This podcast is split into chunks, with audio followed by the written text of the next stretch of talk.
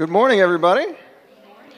Welcome to Living Hope. Glad that you're here. Those of you in the room, those of you joining us online at this, uh, this unusual time for us, it seems like. Some, someone was just saying as they walked in, it feels so weird walking in this late because uh, they usually come at 9 and it's 10.30. Uh, so thank you all for accommodating our schedule today and, and letting everybody sleep in just a little bit. Um, Happy New Year to you all. I hope you all enjoyed. Uh, just curious, how many of you stayed up uh, at least to see the ball drop in New York. Anybody stay up that late? Anybody stay up all the way to midnight and like to wish a happy, uh, happy New Year? No? Okay, a couple of us. Yeah, made it, made it all the way to midnight. And uh, yeah, so happy New Year. Um, we're, we're glad that you're here today. We like to begin our services with this greeting Christians have been using for a long, long time. The Lord be with you. With you. Thank you. Um, we believe that's true, that the Lord is with us. Just like He was with us in 2022 and helped us to get through that year, He's with us today and is going to help us with whatever challenges 2023 might bring. Let's bow our heads and pray to Him as we begin. Thank you, God. Thank you for inviting us into this time, into this place where we get to uh, connect with each other and connect with you uh, to listen for you speaking through the scriptures, to, to sing to you and pray to you, to gather around the table of our Lord Jesus. In, in all that we get to do during this hour, God, I pray that you would help us to connect with you, that we'd be aware of your presence here with us. Emmanuel, God with us, as we've just been celebrating in this Christmas season, uh, God, you are here with us now. So please, God, would you take our, our hurts, our fears, our, our pain, our grief? Would you take our joy, our thanks, our praise? Would you take all that we bring with us into this moment? And would you, uh, would you receive it and accept it? Would you, would you send something back our way that we need today? Uh, would, you, would you send us your healing, send us your grace, your mercy, your forgiveness, your strength, your wisdom, your peace, your power? Thank you, God. Thank you for meeting us here. We pray this uh, in the name of your Son, Jesus.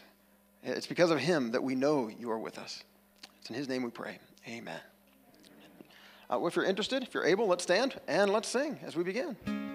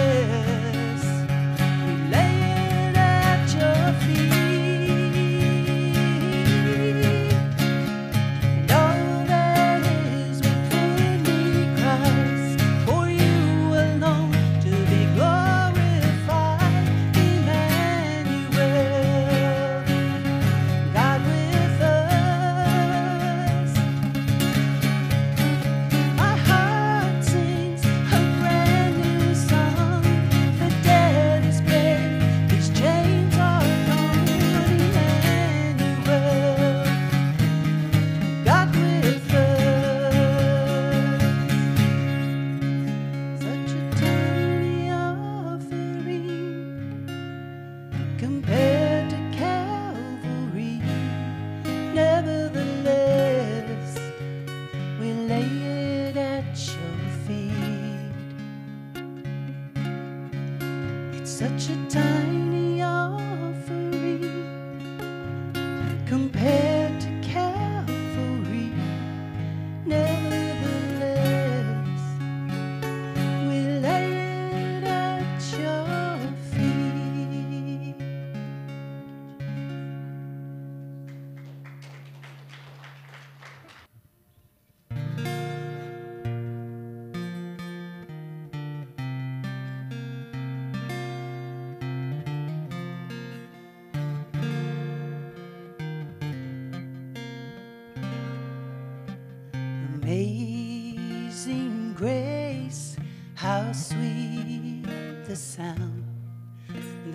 say a wretch like me I once was lost but now I'm found.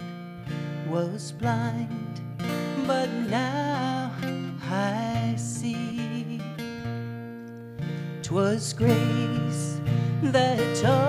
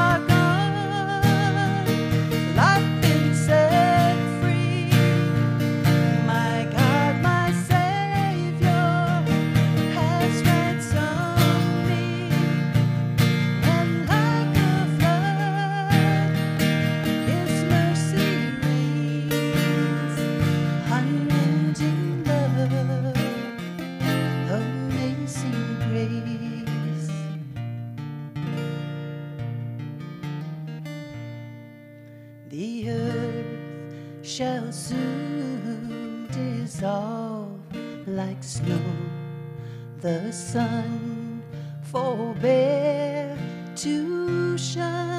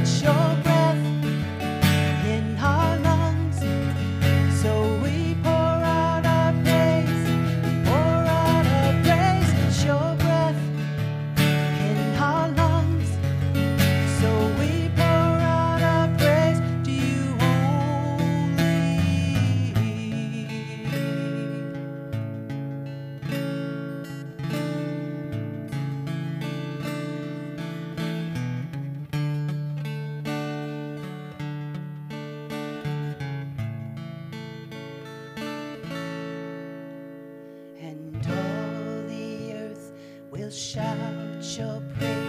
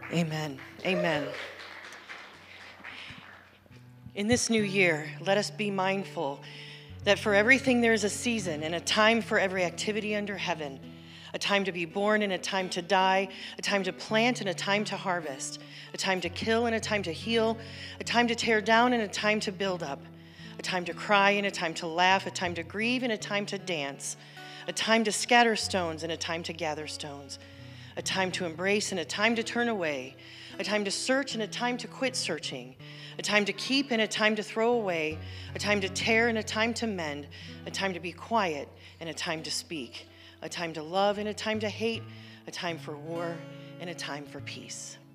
Pray with me, would you? Heavenly Father, we thank you for this new year. We thank you that as we gather here this morning, we worship you as we usher in this new time for all of us. Lord, we thank you for bringing us through 2022. Boy, Lord, there were days that it was rough. It was a rough one for many of us. But Lord, in the midst of all of that, you have so richly blessed us with so much. We thank you, Father, for the, the abundance of those blessings that you poured out on us, even amidst the trials and the troubles and the stuff of life that we have all walked through in this last year. Lord, as we go into this next year, walk with us in a new and special way, in a, in, a, in a new and powerful way, Lord. May we experience you this year in a way we never have before, Lord. We thank you again for bringing us here. We thank you for gathering us together, for inviting us into your presence this morning. Be with us this morning. Be with Pastor Rich as he brings your word for us this morning. We know it's not by accident. We know that, that you have something for us. So open our ears and open our hearts to really hear, to really listen, and to go away from this place changed because we have met with you. Father, we thank you. We praise you. We worship you and we give you all the glory because you, you alone are worthy. And we pray all these things in your name and according to your will. Amen and amen. And now, the peace of the Lord be with you. Take a moment or two and pass the peace amongst yourselves as you are comfortable. I got a few announcements to make here this morning before we dive into the, today's message. And uh, thank you again for adjusting your schedules with us over uh, Christmas and New Year's. Uh, it was good to see so many of you with us um, last week on Christmas Day and on Christmas Eve the night before. Um, if, you, if you missed it, uh, you can catch it online, I guess.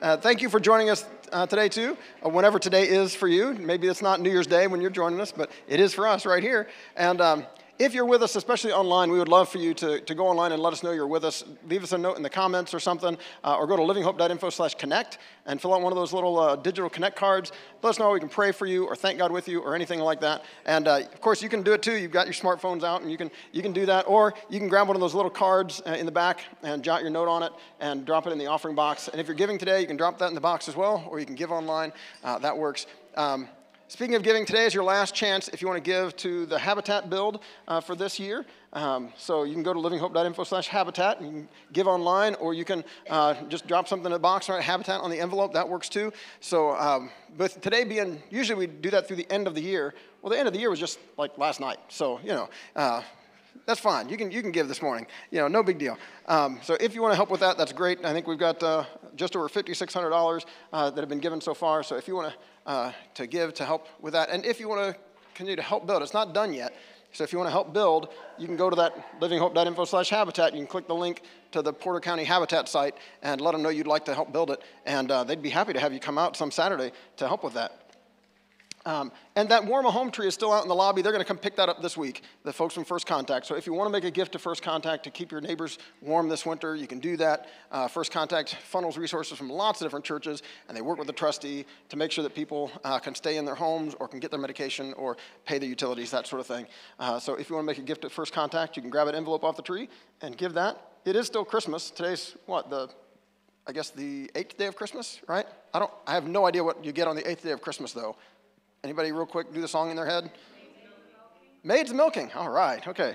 Maids milking. Great. Uh, I hope you all got your eight maids milking this morning, or whatever that means. Um, so yeah, it is still Christmas though, so we don't mind that we've still got some of the Christmas decorations up. Uh, although they all will go away this week, and if you want one of these poinsettias, I was told this morning you better take it. All right. So after the service, take a poinsettia because otherwise they go in the garbage, and we'd hate to just throw them away. So if you want one of these poinsettias, I think I don't know. I think you're supposed to be able to keep them alive and, and have them good for next year. I see a couple of you nodding that know these things. I don't know. Uh, I just admire plants. I don't grow them. So uh, if you want one of these poinsettias, feel free to take them.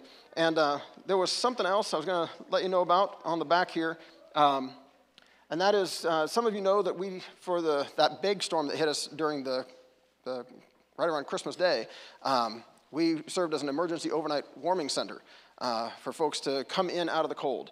Um, some of you know, and maybe you saw the article in the Times that Jerry Davich wrote, uh, that typically we leave our outer doors unlocked and people can sleep in there uh, or they can just escape the weather.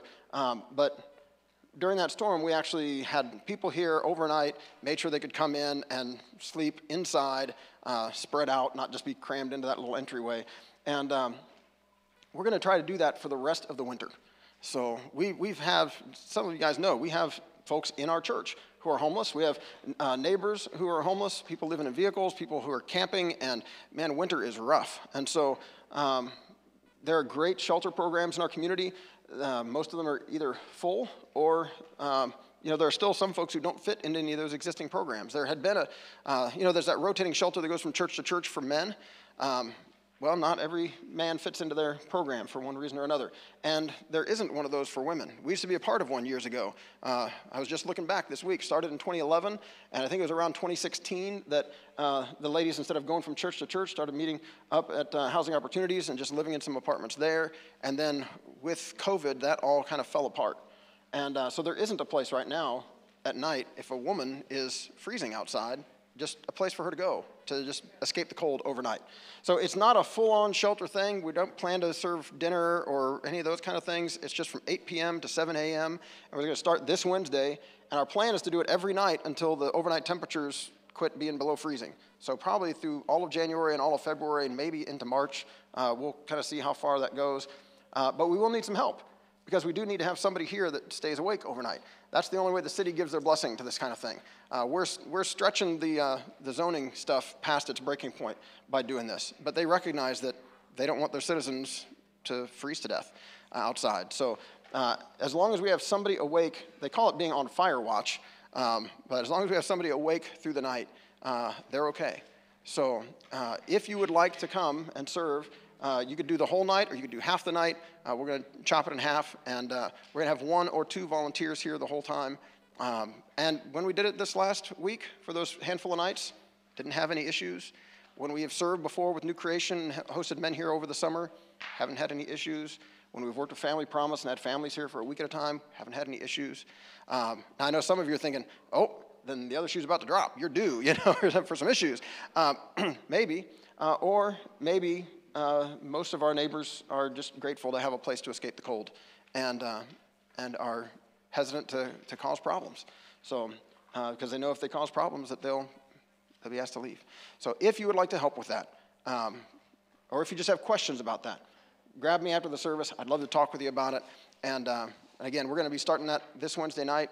I'm so grateful that you guys are a church that cares about your neighbors. And um, it's a beautiful thing to be a part of this. So thank you. Uh, thank you for letting us do this. Uh, all right, so today we are starting this series that is going to, um, well, this series, this particular series in the book of Genesis, is going to take us through the whole month of January. And our plan this year in 2023 is to help you dig into the Bible a little bit deeper than perhaps you normally would. You know, normally on a Sunday we have a good bit of scripture that we work our way through. Um, but sometimes it can seem haphazard, I suppose, right? I mean, we might, each Sunday it might be a different book of the Bible that you're in, or might have scriptures from several different books of the Bible that we're looking at around a particular theme or topic or that sort of thing. And that's good. It's good to see the ways that the, the Bible kind of fits together and the different parts of it fit together. Um, but what we're going to do this year, and it's, it's similar to things we've done about every four years, we've done some kind of a year long through the Bible emphasis. And so this year, the way we're doing it is like we did eight years ago each month we'll have a different book of the Bible. January is Genesis, right? Next month we'll be looking at Exodus. Now, there are 66 books of the Bible, only 12 months of the year. We're not going to hit them all, all right? Um, so we're going to have to be selective.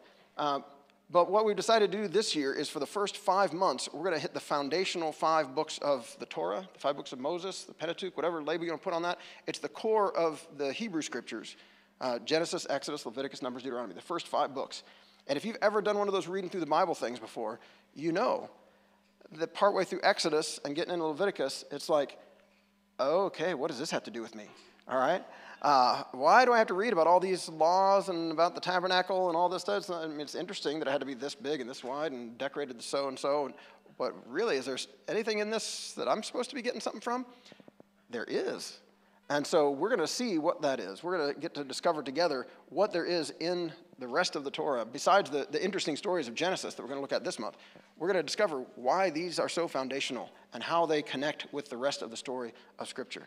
All right? And then we'll look at one of the prophets and we'll look at uh, a book from the writings, and, and then we'll get to the New Testament with a gospel and probably the book of Acts and a couple of the letters before we end the year in Revelation. All right? Uh, so that you have something to look forward to. If Revelation's your, your thing, you're like, whew, all right, month of December, you know, be looking forward to that one. So, but this month, Genesis, all right, it's, the, it's what starts the whole thing off. And, uh, you know, what, how things start is kind of important, right? Um, some of you probably have, have, you know, over the Christmas break, if you had much of a break, you had a chance to sit down and watch a movie or something like that, and uh, maybe you just were streaming something on, on TV, or maybe you even went to the movie theater. You're less likely to do this at the theater because you've paid your money and you've traveled and you're sitting there. But some of you have done it. You know, we're like three minutes in, five minutes in, you're like, oh yeah, I'm not, I'm not going to enjoy this. You know, and if you're at home, it's a pretty easy thing. Just hit that little back button or something, and like, you know, stop that, uh, eject that DVD, switch over to something else. You know, uh, let's find something more interesting to watch. If you're at the movies, it's a little tougher because you know, you paid your money, you've already got the popcorn, you're sitting there, it's like, well, let's see if it gets better. You know, uh, how things begin is pretty important. It sets the stage for everything that follows, and the Bible's no different. The book of Genesis sets the tone, sets the stage for the entire story of Scripture.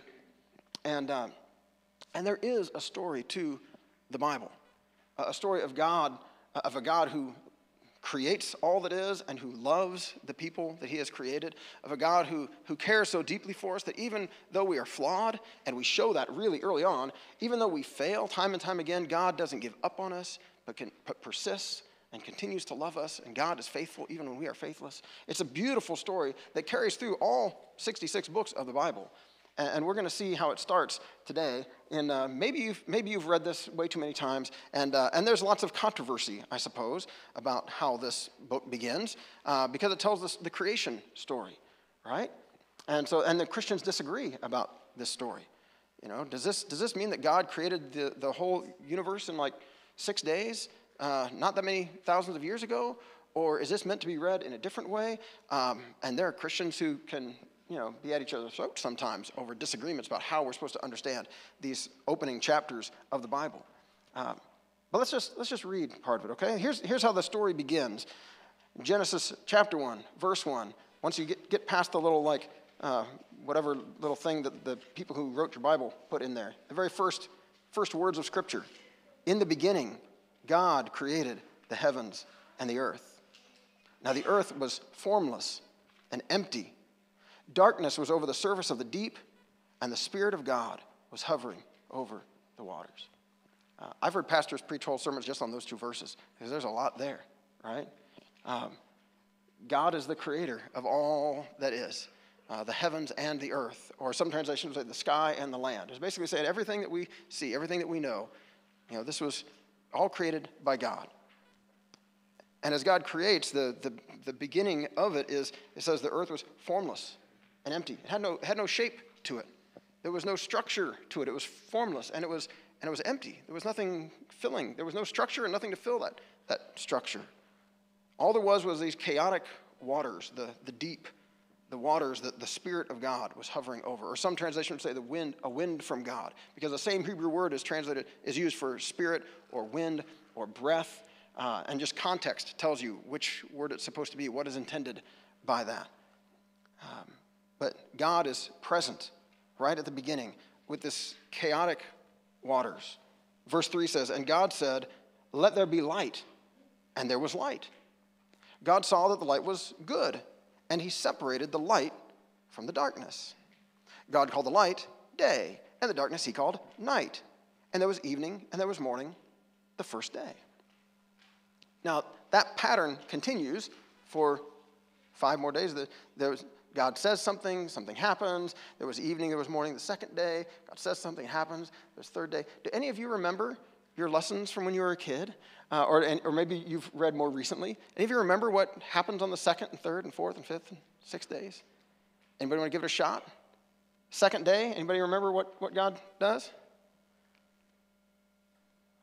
What the Well, the first day is the one we just read. Yeah, it creates light, it separates it from the darkness. Yeah. Oh, you're skipping ahead to Genesis chapter 6. We'll, we'll get there. Not today, but we'll get there. Yeah. Day, day two, anybody remember? Well, you know because you teach little kids for, for decades now. Yeah. My mom's over here saying, separated the waters, waters above, waters below. So here, here's what it says. Uh, and God said, Let there be a vault between the waters to separate water from water. So God made the vault and separated the water under the vault from the water above it, and it was so. God called the vault sky. There was evening and there was morning the second day. So just like God separates light from darkness to create day and night, God separates waters above from waters below, and in between is this vault, or I remember growing up, the translation said firmament. I didn't know what a firmament was. Apparently, it's, it's like a vault or a dome. And this is, well, let's, let's keep going. Anybody remember third day? What happens? Not yet. That's the third chapter. Yeah, Genesis chapter 3. Third, third day. You're getting ahead of us again, Diane. Anybody remember what the. You're cheating? You're looking at it? What? Dry land appears, yeah. So the third, then God said, Let the water under the sky be gathered into one place, and let dry ground appear. And it was so. God called the dry ground land, and the gathered waters he called seas. And God saw that it was good. Then God said, This is still day three, let the land produce vegetation, seed bearing plants, and trees on the land that bear fruit with seed in it according to their various kinds. And it was so. The land produced vegetation, plants bearing seed according to their kinds, trees bearing fruit with seed in it according to their kinds. And God saw that it was good. And there was evening and there was morning the third day. So God spends the first three days creating a structure. He separates light from darkness. He separates waters above from waters below. He separates waters from dry ground. He pulls, it's like he pulls the waters aside so dry ground can, can appear. And this, this speaks to, uh, uh, I was just reading, uh, oh, yesterday actually. Um, some of you might, uh, might have caught the news that uh, the, the previous Pope, uh, Pope Benedict, passed away. Um, it was an unusual situation for there to be two popes at the same time. Usually, a pope serves until they die, and then the Roman Catholic Church has to pick a new pope, and there's a whole process, and there's smoke and all the whole thing. But in Pope Benedict's case, he saw that he was aging and said, You know what? You guys need somebody a little more fit, and so I'm going to step aside and let you select a new pope while he was still alive. And so we've had Pope Francis. I say we like the world. We're not Roman Catholic, so it's not like he can tell us what to do or anything. But, um, but so Pope Benedict uh, just passed away, and Pope Benedict talked about uh, this um, in some of his writings, talked about Genesis. And I know we usually think of the Roman Catholics as being real conservative on lots of things, uh, but on this, he was, I mean, as a student of the Bible, he said, look, the Bible doesn't teach a consistent, like, cosmology, like, structure of how the world is laid out, but throughout the Bible, it mentions several different ones. And, uh, and it's kind of like as God is inspiring the biblical authors, um, he allows them to pick up their ideas about how the world is pieced together and then just says, oh, okay, well, here's, if that's how you picture the world, well, I'm the one who created it. You know? And so we seem to have that here in Genesis. Uh, I just was seeing a drawing. Oh, I forgot to put it in there so you could see it on the screen. Uh, I just saw a drawing uh, this past week of kind of the way the, the earth and the cosmos looks to, to folks uh, described in Genesis 1. It's, it's, it's what you might have seen on some of your flat earth friends, uh, you know, posts on Facebook, um, because the picture is of this vast, chaotic water. It's kind of like we just described, with like a dome over it. So there's waters above, and that dome has doorways and windows in it that get mentioned in different places of Scripture. How God opens the windows of heaven and, uh, and lets the rain come through, or opens the, the, the springs of the deep and kind of let some of the deep come, come up. And, and so the earth is on these pillars and uh, that sink down into the chaotic deep.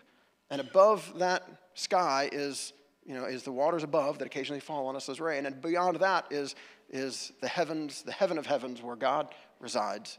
They call it this three tiered universe. That was very common perception of how the world was created or how the world was structured back then, a cos- cosmology, um, the way the cosmos fit together. And so out there then are, are stars and all the rest. Oh, which gets us into the rest. So Genesis 1 through 3 talks about the structure. The earth was formless and empty. Now it has some form, but it's still empty. So the next day, day four, And God said, Let there be lights in the vault of the sky to separate the day from the night, and let them serve as signs to mark sacred times and days and years. And let them be lights in the vault of the sky to give light on the earth. And it was so. God made two great lights the greater light to govern the day, and the lesser light to govern the night. He also made the stars. God sent them, God set them in the vault of the sky to give light on the earth, to govern the day and the night, and to separate light from darkness. And God saw that it was good. And there was evening, and there was morning, the fourth day. So now he's starting to fill the spaces that he's created, right? So light and darkness have been separated, and now light is marked by the, the, the sun, the moon, the stars, the light and dark. And then God said, Let the water teem with living creatures, and let birds fly above the earth across the vault of the sky. So God created the great creatures of the sea and every living thing with which, with which the water teems and that moves about in it, according to their kinds, and every winged bird according to its kind. And God saw that it was good. God blessed them and said, Be fruitful and increase in number and fill the water in the seas, and let the birds increase on the earth. And there was evening and there was morning, the fifth day. Did I skip something there? No, okay. Water, birds. Okay, yeah. So we've got the separated, there's the water below, the water above. Okay, well, there's this vault of sky. Now it's full of birds. There's this water below that's now full of sea creatures. That's the fifth day. And then we get to what I've got in your notes, get back to that on the sixth day. And God said, Let the land produce living creatures according to their kinds, the livestock, the creatures that move along the ground, and the wild animals, each according to its kind. And it was so. God made the wild animals according to their kinds, the livestock according to their kinds, all the creatures that move along the ground according to their kinds. And God saw that it was good. So, interesting bits there, right? I mean, God creates this structure and, and then He fills it. it. The earth was, it starts out with these chaotic waters, it's formless, it's empty. God gives the universe form and He fills it with life. Of course, He's not done, right?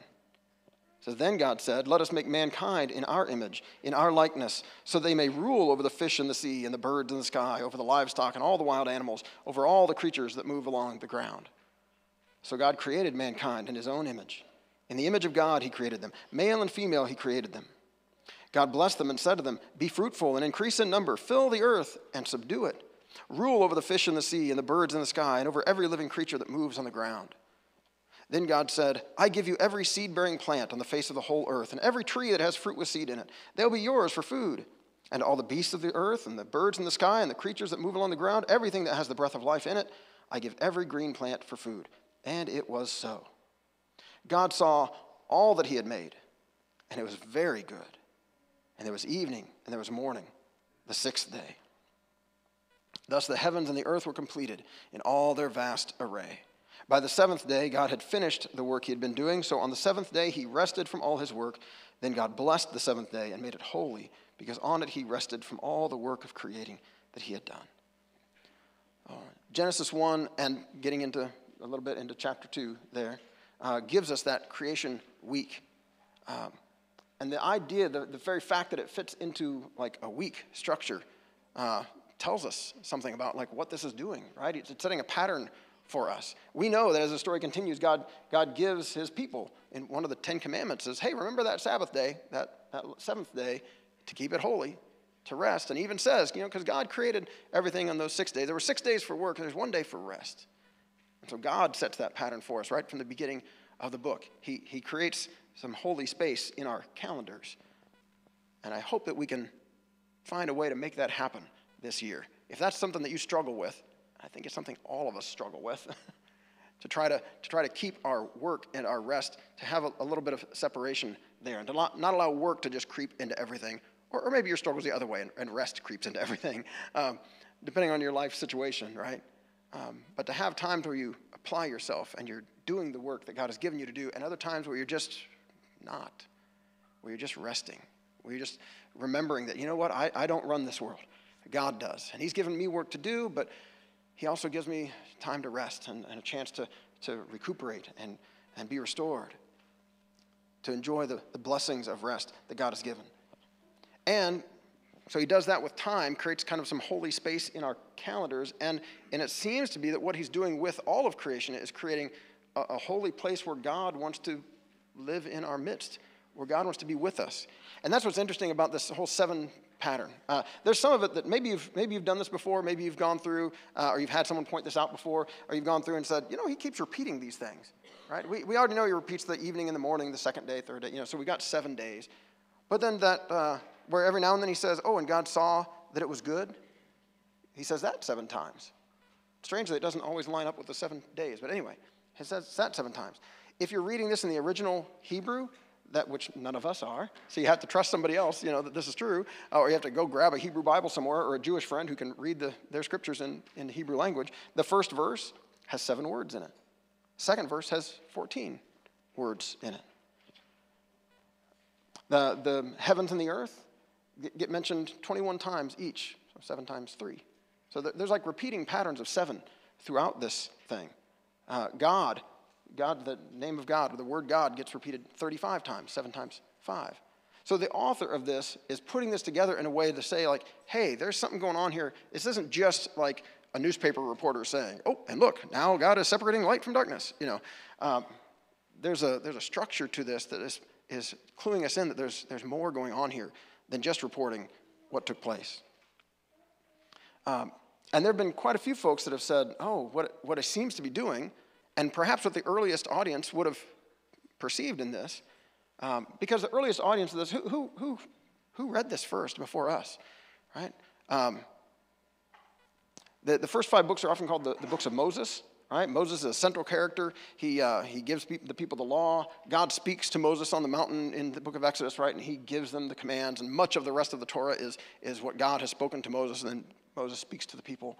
Um, and so some have said, well, that's where this Genesis account comes from as well, that Moses gave it to the people, uh, that he was the source for this. It was revealed to him by God. Uh, others have looked at it and said, well, it appears that there are several different sources, that maybe Moses knit together several sources, or someone at some point uh, put, pulled together several different stories and pulled them together. When, when we look at chapter 2, we can see it tells a story in a very different, different way. Um, but the, the earliest audience of this perhaps was the people of Israel as they're leaving Egypt in the Exodus on their way to the promised land. And they've got this tabernacle, this tent, this holy tent where they meet with God, where God meets with them and his presence is, is there. And the tabernacle was kind of dedicated, put together in a seven day ceremony. Um, that there were seven days to prepare this tabernacle to be this place where God would meet with human beings. And that wasn't just true for the people of Israel. Other cultures in that day, when they would create a temple, often there was a seven day ceremony of putting the temple together and preparing it to be a place where their God could meet with them. Uh, when they eventually build an actual temple building, a permanent place, much later in the story, it takes them seven years, is how the story put it. Seven years it takes them to build this magnificent temple. And so several different Bible scholars have looked at this and said it appears that God actually does want to live among us. And that the way this story is told is telling us, is trying to tell us this that God is preparing a place where He can live among us, where, where human beings and God can, can live together. And um, there's a great, when it, when it comes to our role in this, being made in His image, um, there's a great, there are like several great Bible Project videos about this stuff. I, uh, there's one on the image of God. It's like five minutes long. We're going to watch it. Then I'm going to just kind of sum up, and we're going to celebrate communion. We're going to go. All right? Five minute Bible Project video. Go for it. So, if you lived in ancient Bible times, odds are you lived under the authority of a king. And many of these kings claimed that they were oh. gods, and they would even call themselves the image of God. Meaning they had authority to tell people what to do, order things to be made. Yeah, they got to define good and evil. And these kings would often make statues of themselves, which in Hebrew were called tselem, often translated as idol or image. But for Israel, they didn't view their kings as the God. In fact, they were never supposed to even make images of God. It's exactly right, and that was really unique for that time and culture. This is rooted, first of all, in Israel's belief that you can't reduce the Creator God down to any one thing in creation. But there's another reason. People aren't to make images of God because God has already made images of Himself. When did he do that? Let's go to page one of the Bible. And the first person we meet there is God. He's the one with authority over all creation. He speaks and creation obeys, and he defines what is good and not good. In other words, he alone is king. But then, surprisingly, as the pinnacle of all of God's creative work, he makes humans, and he calls all of them the image of God. Wait, So he gives all humans the authority to rule. Exactly, that's what he goes on to say. He tells the humans to subdue the earth and to rule it. And so, this task that once belonged only to elite kings is here in the Bible the task of every human being. This was a revolutionary statement in its day because all humans are being called to rule and to participate in the human project. So what does this mean? I mean, how are we all supposed to rule? So, the picture we get in Genesis is gardening. Gardening? Yes, gardening. So they rule the earth by cultivating it, by harnessing all of the earth's raw potential and then making something more and new out of it. So growing food for each other. Yes, but that also includes growing families then, which become neighborhoods, and then they create communities where people are going to work and take care of each other and build businesses and cities that will expand to new places and so on. So ruling is really the day-to-day acts of our work and creativity. Yes, we take the world somewhere. This is humanity's divine and sacred task. Yeah, and this all sounds really nice. And humans have designed some pretty great things. But just as often we create things that cause a lot of suffering and a lot of injustice. So maybe we shouldn't actually be ruling. Yeah, so the Bible addresses this. In Genesis, what happens is that God gives humans a choice about how they're going to rule. So, are they going to use their authority for the benefit of others, which is God's definition of good, or are they going to turn away and define good and evil for themselves and use their authority for self advantage? And in the story, they choose to define good and evil on their own terms. And so this is the Bible's depiction of the human condition. So sometimes we pull off amazingly good stuff, but just as often, despite our best intentions, we act selfishly and we create evil in the world. And so we're stuck as mediocre rulers making a mess of things. But that's not the end of the story. So the Bible goes on and it makes this claim that all of this was resolved when God bound himself to humanity through Jesus. And he showed us what it looks like to truly rule as a human. So, what does it look like? Well, Jesus ruled by serving and by seeking the best for others, by putting himself underneath them and loving not just his friends, but also his enemies. And that's not a typical way to rule. And not only that, Jesus confronted the consequences of all of the evil and the death that we have created by our messed up ways of ruling. And he takes it. I mean, he lets it kill him. And so, when the New Testament writers looked back to Jesus' resurrection, they see a whole new future opening up for all humanity. Jesus is a new way to be human. Yeah, that's why they called Jesus the image of God, or the new human. And not only that, they also believe that Jesus' divine life and power is now available to heal and to transform us to become our life and power. And this sounds really nice, but what does it really look like? So, practically, the Apostle Paul said it looks like people being filled by Jesus' own presence and spirit, filled with love and joy and peace and patience and kindness and goodness and integrity and gentleness and self control. He says this is the new humanity that God wants to create in us so that we become people in whom God's image is being restored, people who will move the human project forward. And that's actually how the story of the Bible ends. It's a renewed world where God is on his throne and his servants are all around him, but they're the ones ruling over this new world, taking it into new, uncharted territory with Jesus as their healer and their guide.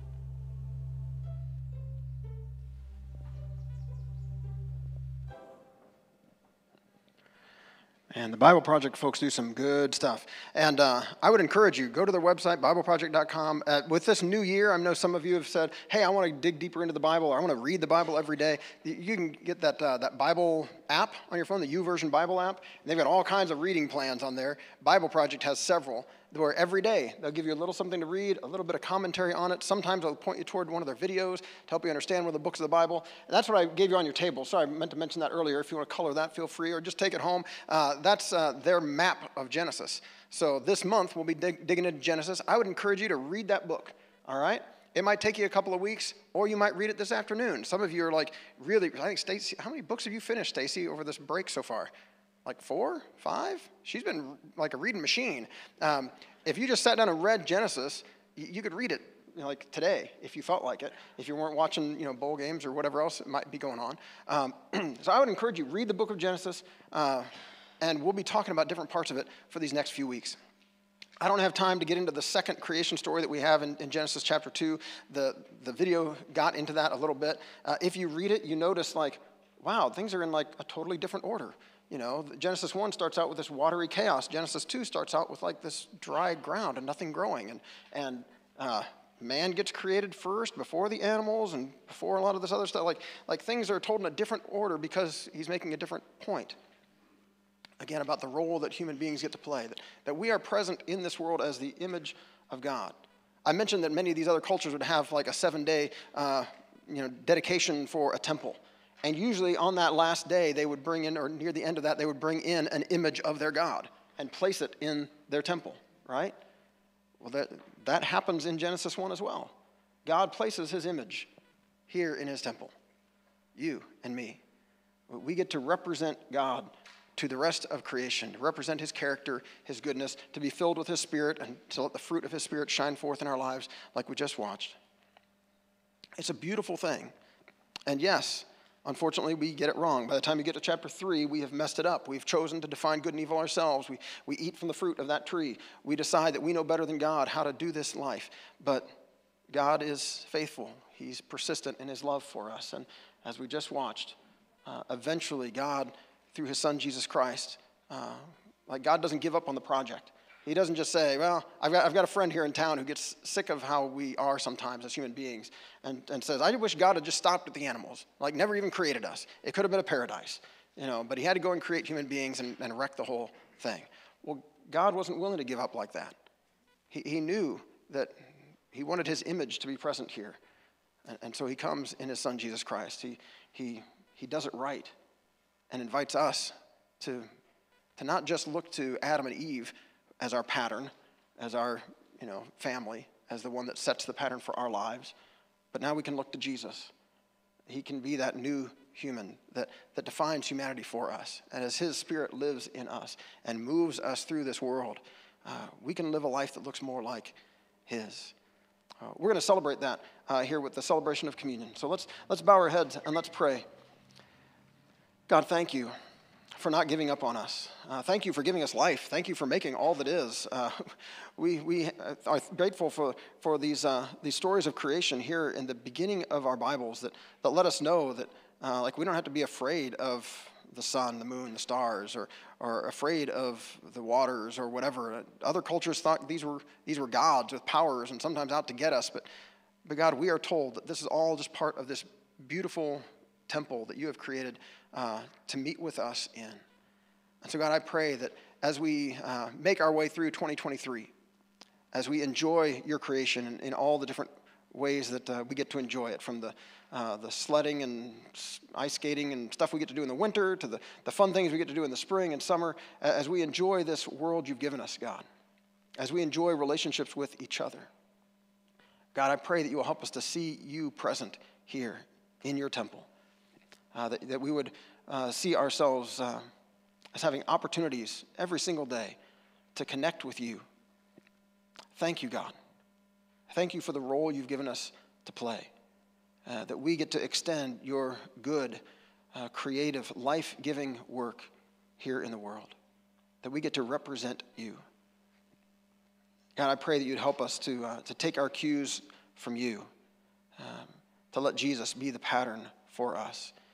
Instead of doing like Adam and Eve did, instead of continuing what all of us have done and deciding that we know best uh, what is right and wrong, what's good and bad for us and for the people around us, God, I pray that you would help us to humble ourselves and to come to a place where we are willing to submit ourselves to you, to let you be the one that guides our lives, uh, to let you be the, the true king of this universe. Thank you, God. Thank you that you have not given up on any of us. Uh, all of us, God, have found ourselves in this place where we recognize that we have messed it up. We have not lived the life you created us to live. And, and every single one of us, God, your Holy Spirit has reached out to us Just like the Spirit was hovering over those chaotic waters, your Spirit has been blowing through our lives and reaching out to us, drawing us to yourself, so that you can give our lives some, some shape, so that you can fill our lives with life, so that you can give us a, a sense of purpose and who we get to be in your world with you. So, God, today we, we confess to you our need of your mercy and grace.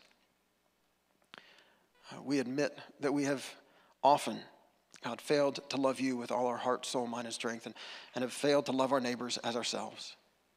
Every single one of us, God, come to you today in need of your grace and mercy. And so we are grateful for what you have done for us in Jesus Christ. That because of him, the Bible says we can approach your throne of grace with confidence to find grace to, and to receive mercy, to help us in our time of need. So we do that today, God. We come to you. We come to your table in the sacrament of Holy Communion. We offer to you these gifts of bread and juice. And we pray that by your Spirit's presence here, we might meet our crucified and risen Savior in his body and in his blood. Remembering again that you did not keep your distance, but you came to us. You entered into our brokenness, and you even took it upon yourself. You took our death so that you could give us your life. Thank you, Jesus, that in your death and resurrection you have conquered sin and death and the devil. They no longer need to rule over us, to hold us captive. Instead, we can live in this beautiful freedom that you have purchased for us, that you have won for us. So today, God, again, we give you ourselves and we pray that by your Spirit's work in our lives, that we might live in this freedom, experience your grace, be filled with your love, so that we really can love you with all that we are, so that we can love our neighbors as ourselves. Because your Holy Spirit within us gives us the power to do that. Thank you, God. We pray all this with, with hearts full of gratitude for all you have done for us in Jesus Christ. It's in his name that we pray. Amen. Uh, would you pray with me the prayer that Jesus taught us? Our Father, who is in heaven, hallowed be your name. Your kingdom come, your will be done on earth as it is in heaven. Give us this day our daily bread, and forgive us our trespasses, as we forgive those who trespass against us. And lead us not into temptation, but deliver us from evil. For yours is the kingdom and the power and the glory forever and ever. Amen. Amen. Um, Doug and Mary are going to come and lead us in one last song as we celebrate communion together. I'll be here with a basket of bread and a cup of juice. And as we sing, you're invited to come forward, take bread from the basket, dip it in the juice, and eat it, and return to your seats. This is for all of us who are saying yes to Jesus today, uh, all of us who recognize our need of His grace, uh, who are hungry to receive it. Uh, we've got the regular, like, little pieces of pita bread. We've got some little round gluten-free wafers, uh, or we've got the little individual ones. If you want to take one of those and take it back to your seat, um, and you can uh, you can celebrate that way. Or if you just don't want to get so close to us, uh, so close to each other, uh, we've got those at the tables as well. And as we sing, you can take that and peel it back and get to the bread, and, and peel it back and get to the juice. And uh, and remember together uh, the amazing love that God has shown us in His Son Jesus Christ. So let's give Him thanks. Let's celebrate today.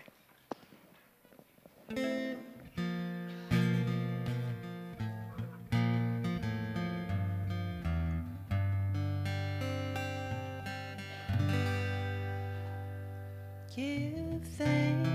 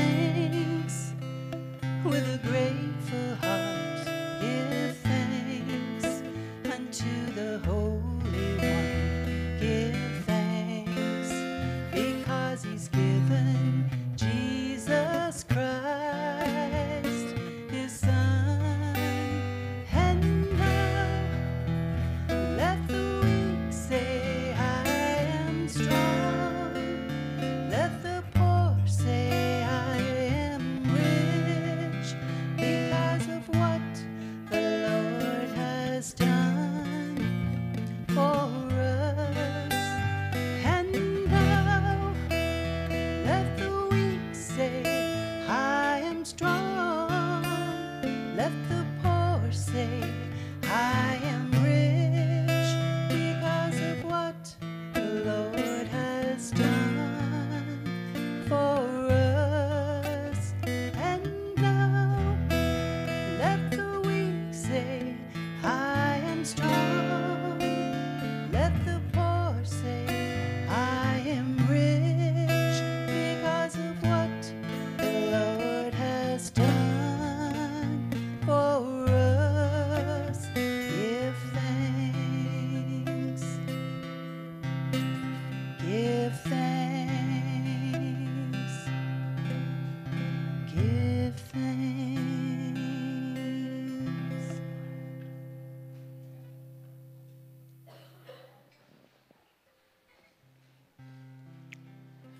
Thank you, God, once again for the love you have shown us in your Son, Jesus Christ. Please, would you fill us with the Spirit of Christ today? That same Spirit that was hovering over the waters at creation.